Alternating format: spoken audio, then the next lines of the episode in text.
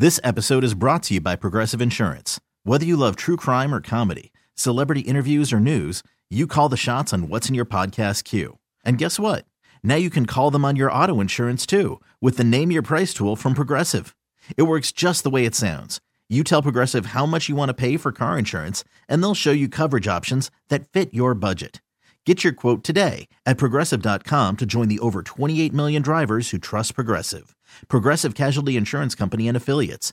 Price and coverage match limited by state law. Worried about letting someone else pick out the perfect avocado for your perfect impress them on the third date guacamole? Well, good thing Instacart shoppers are as picky as you are. They find ripe avocados like it's their guac on the line. They are milk expiration date detectives. They bag eggs like the 12 precious pieces of cargo they are. So let Instacart shoppers overthink your groceries so that you can overthink what you'll wear on that third date. Download the Instacart app to get free delivery on your first three orders while supplies last. Minimum $10 per order, additional term supply. You are listening to Metal Shop's Backstage Pass. Hey, it's Metal Shop here on The Rock. Right now I'm talking with Joel Grind uh, from Toxic Holocaust, kind of the, the, the main dude behind that band. It's kind of, uh, from what I understand, like his brainchild. Toxic Holocaust kind of started from like a one-man project and now it's evolved into this like badass touring machine. Well, maybe not at the time, but if all things were possible, it'd be a touring machine. You guys uh, put out Primal Future 2019 last year, but played the hell out of it. Made the top 30 list of best albums of 20, 2019. Uh, but before we go any further, how are you doing, Joel? Um, how are you staying safe? How are you staying sane? And yeah, is stay sane is the most important, I think. yeah, it's uh, it's tricky, you know. Um, basically, I'm, I'm doing good. I the way uh, I'm just keeping busy is um, uh, I'm just working on new songs, like writing new music, Yeah. and um, just keep, you know keeping the wheels turning, like creative creatively, and like just making sure like everything's uh, you know just trying to keep everything uh, you know going here without being able to hit the road and and all that stuff. So. If if if we were in a uh, a, non-COVID world, right? So if we were in a like a, a regular time frame, where would you guys be right now?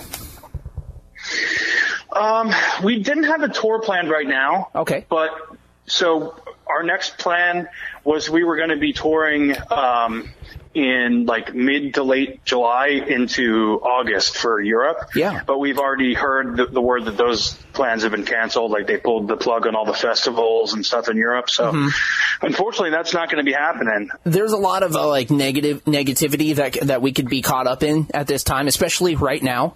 Um, if, if you're having a crappy day, or if you're like bummed out, uh, get a lot of negative energy going. What's an album that has always been something that you can go to that can like uh, recenter you, give you some strength?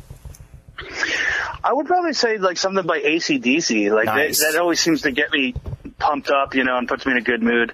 Stuff like that is like, you know, it's, it- it's just like party time music. You know what I mean? I think a lot of people kind of feel the same way with me about that. Like, um, it's just, it puts you in a good mood and it's just, you know, catchy songs and you can sing along and stuff. So I'd probably say like Powerage or something like that, or maybe, uh, maybe even, uh, Black and, Back in Black, but Yeah. yeah, just very, uh, you know, puts you in a good mood. Nice, dude. Well, um, so so uh, your guys' album uh, last year, uh, badass record, Primal Future 2019. Definitely pick it up if you haven't listened to it yet. Um, you guys went with E1 on this one, and uh, E1 is a is a pretty cool label. But uh, um, from my view, they they handle all kinds of different artists, hip hop artists, metal artists, rock artists. Uh, what was the idea about uh, signing with E1? I just, you know, I, I love Relapse. I love the people that work at Relapse. Yeah. I just kind of wanted to try something new, and um, you know, th- they have like a slightly different approach, and it, I just wanted to see how it would work. You know, I, I did three records with Relapse. Yeah. Um, I did some reissues with Relapse, so I figured, you know, why not try something else? And you know, you know, if that doesn't work out, then you know, you know, we'll see. But right now, it's you know, but they're they're they're doing a great job, and it feels it feels good to be there. You know, they're they're putting a lot of effort behind Yeah. the record. Um, they're getting it in the stores. They're getting it, you know. Exactly, and it, it it seems You like know, a, it's, just- It seems like a They're label. doing a great job. It seems like a label that has a lot of um, gives a artist a lot of freedom and maybe not doesn't like push them to do one specific thing or the other, and and also um, you know, has a badass distribution method. Yeah, that's that was very important to me. I wanted to make sure, especially in Europe, that you know the uh, the fans over there could get the records and all that kind of stuff. And that that was that was something that I felt like I, I you know we we do we I think we're we do better in Europe than we do in the states anyway. Like for you know attendance wise for shows Yeah. and things like that. So I wanted to make sure that the fans could really get the records without having to pay like import costs and stuff like that. So once I found out that E1 was distributed through SPV, which is like they're they kill it in Europe. So Yeah. um, that was uh, you know that's kind of what sealed the deal. But you know they give me total uh, creative control, and they're just they're they're very supportive of my ideas and stuff. So it, it, right now I, I have nothing but good things to say. Nice, dude. Well, uh, the, so so you guys are, uh, and, and I'm not trying to label you guys or something, but I think you'd be pretty pretty safe to say you guys are a thrash band. Um, what's uh, how do you uh, play thrash but continue to um, make things creative and, and, and new and interesting and without seeming like a, an homage to a classic sound? How do you guys keep it fresh? I think, you know, I think it stems like from any band that does something that isn't maybe, you know, cookie cutter or a clone of other things.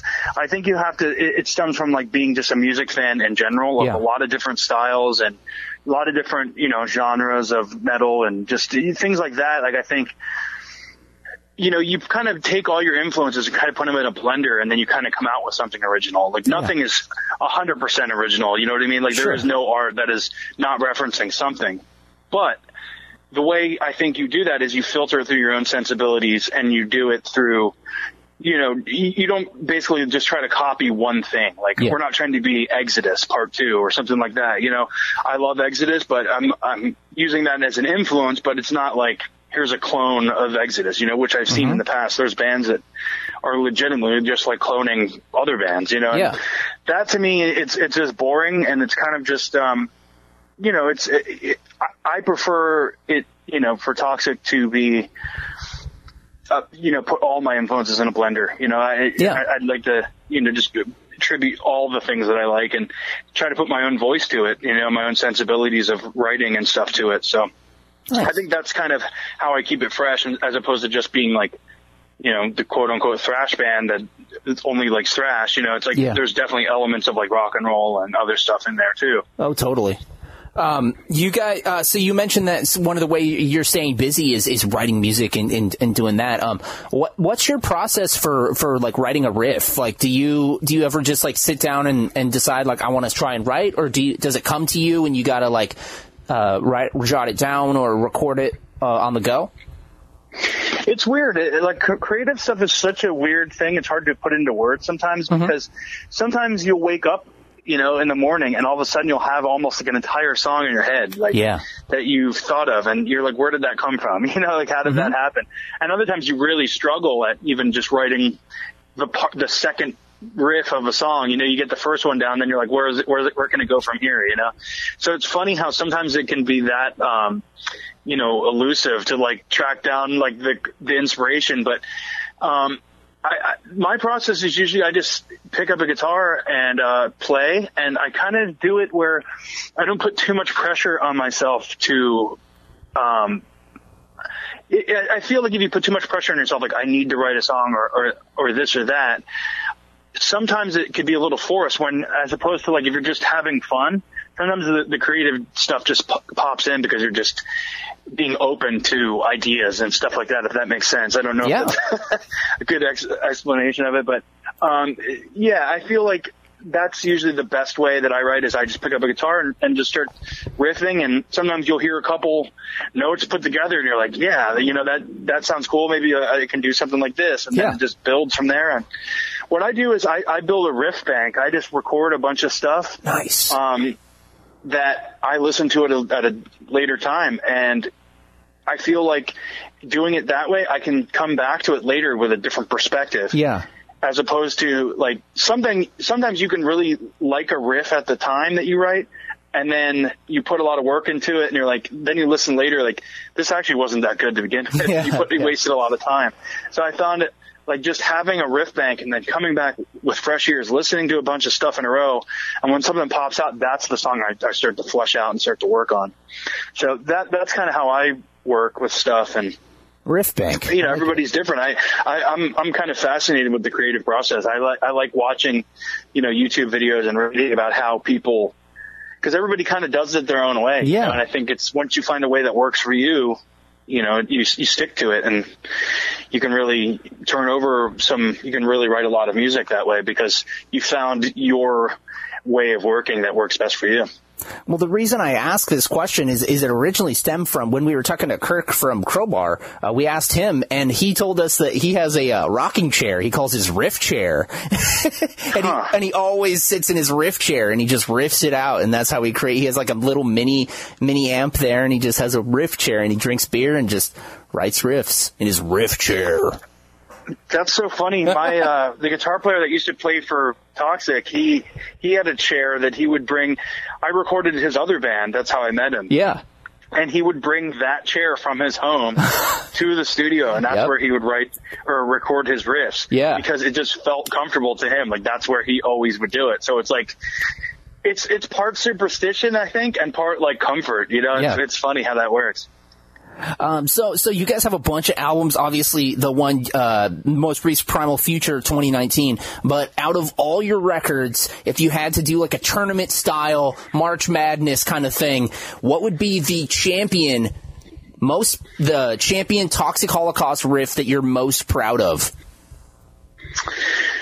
I would say the riff in the song "Silence," the middle break, Okay. like the kind of more rock and roll kind of Yeah. like uh, that kind of speed metally kind of break. I think is my my favorite riff that I've done. Nice, dude. Okay. That's always my favorite one to play live for sure too. Like when that part comes in, like that's usually where the crowd starts to go off, and it's like it's just a lot of fun to to play that part, and I'm I'm pretty proud of that one. so, is that a song that you always make sure to put in your set?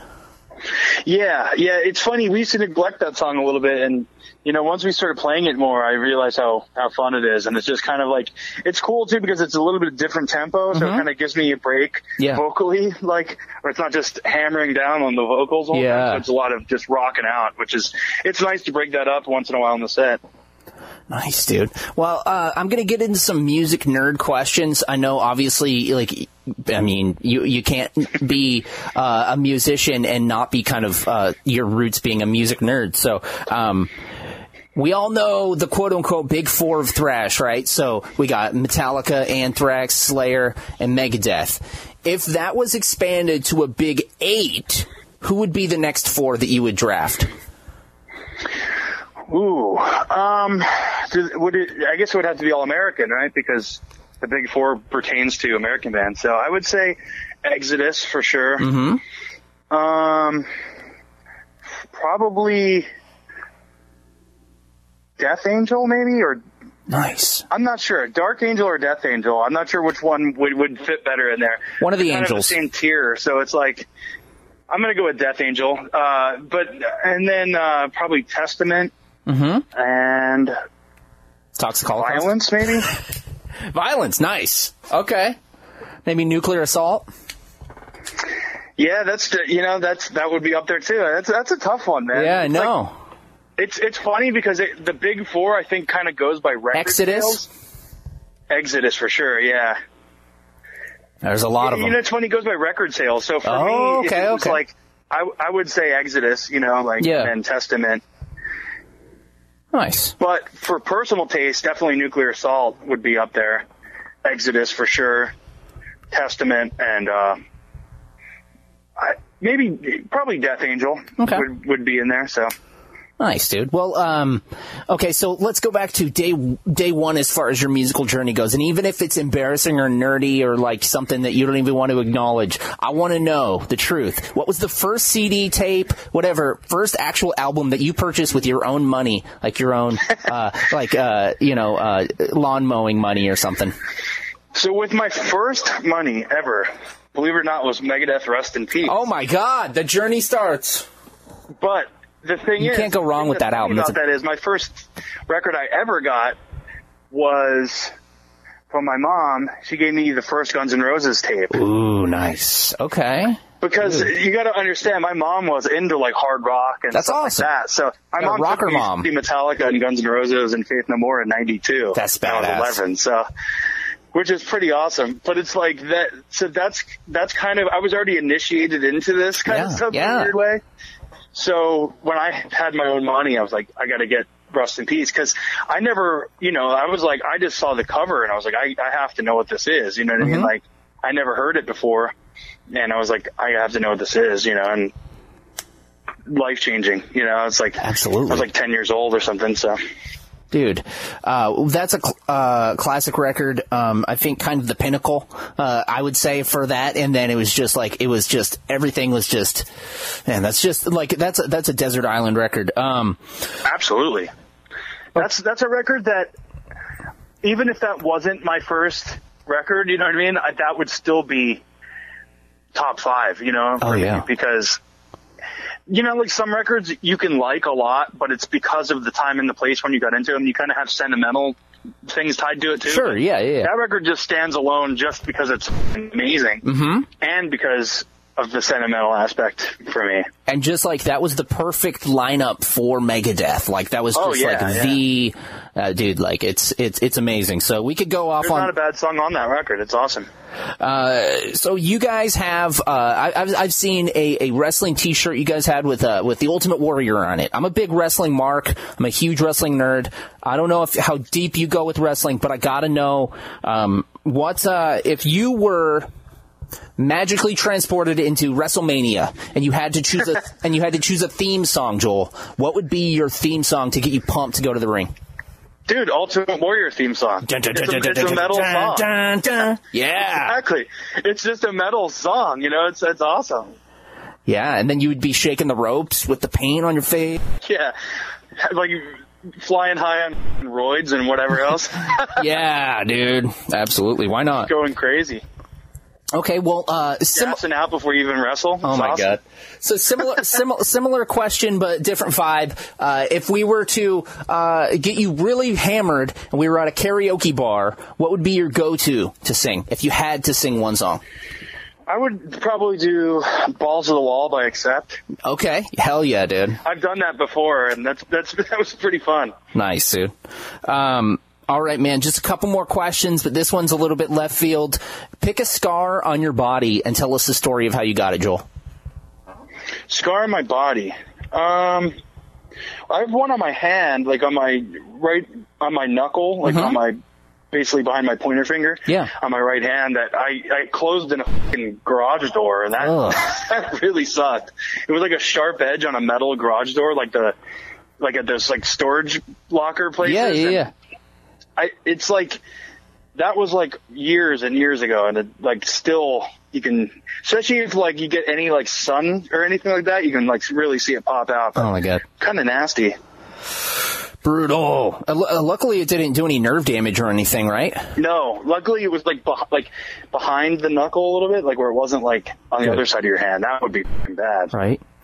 Um, right on, man. Well, obviously, there's no, you know, there's no like uh goal or sorry there is goals but there's no like end uh for this as far as who knows when things will get back to a quote unquote semblance of normalcy. Uh but if if if that all uh came down and and uh you know we were able to get back to to going to at least a modicum of, of normalcy what uh what are some of your goals and uh some some of your plans for toxic holocaust here in the near future Just a lot more touring. Um, I plan on doing an EP this year also. Cool. Uh, so like a, maybe like a, you know, two song, 12 inch or something like that. And, you know, it would be really cool to hit the road and maybe, maybe promote that too, but also just to, you know, I don't like having like obligations that, you know, get canceled, like where we were planning on going to Europe and then that's not like on the table anymore. And that, that's kind of a bummer, you know, like I, I hate when that kind of stuff happens. So that's, that would be my priority is to just get out there and start touring again. And obviously, and, uh, and to release this EP, you know, and Yeah. just, you know, but you gotta, you gotta take it a little bit at a time, make sure everybody's staying safe and all that. So You got to kind of just take it as it goes and whatnot. So, um, yeah, yeah, it's out of our hands. uh, do you have any uh, any words for uh, the Northwest audience who might be listening and, going a little stir crazy? yeah, I mean, just you know, just basically. Uh, uh, stay safe and just don't, basically don't, uh, worry about things too much. Hopefully, Yeah, uh, be easy on yourself, huh? Still put some food on the table, stuff like that, but, you know, don't let it stress you out too much where, you know, I, I feel like this stuff will probably end Yeah. hopefully soon enough to where we can go back to some sort of normal life and, you know, just, uh, keep listening to the records you love and, you know, that stuff usually gets people through. Dude, hell yeah. And and listen to Primal Future 2019 Toxic Holocaust could use the support and uh, you know, all underground metal bands could as well. Joel, thank you so much for your time, man. Hey, thank you so much, man. Appreciate it. This has been Metal Shop's Backstage Pass. This episode is brought to you by Progressive Insurance. Whether you love true crime or comedy, celebrity interviews or news, you call the shots on what's in your podcast queue. And guess what? Now you can call them on your auto insurance too with the Name Your Price tool from Progressive. It works just the way it sounds. You tell Progressive how much you want to pay for car insurance, and they'll show you coverage options that fit your budget. Get your quote today at progressive.com to join the over 28 million drivers who trust Progressive. Progressive Casualty Insurance Company and Affiliates. Price and coverage match limited by state law.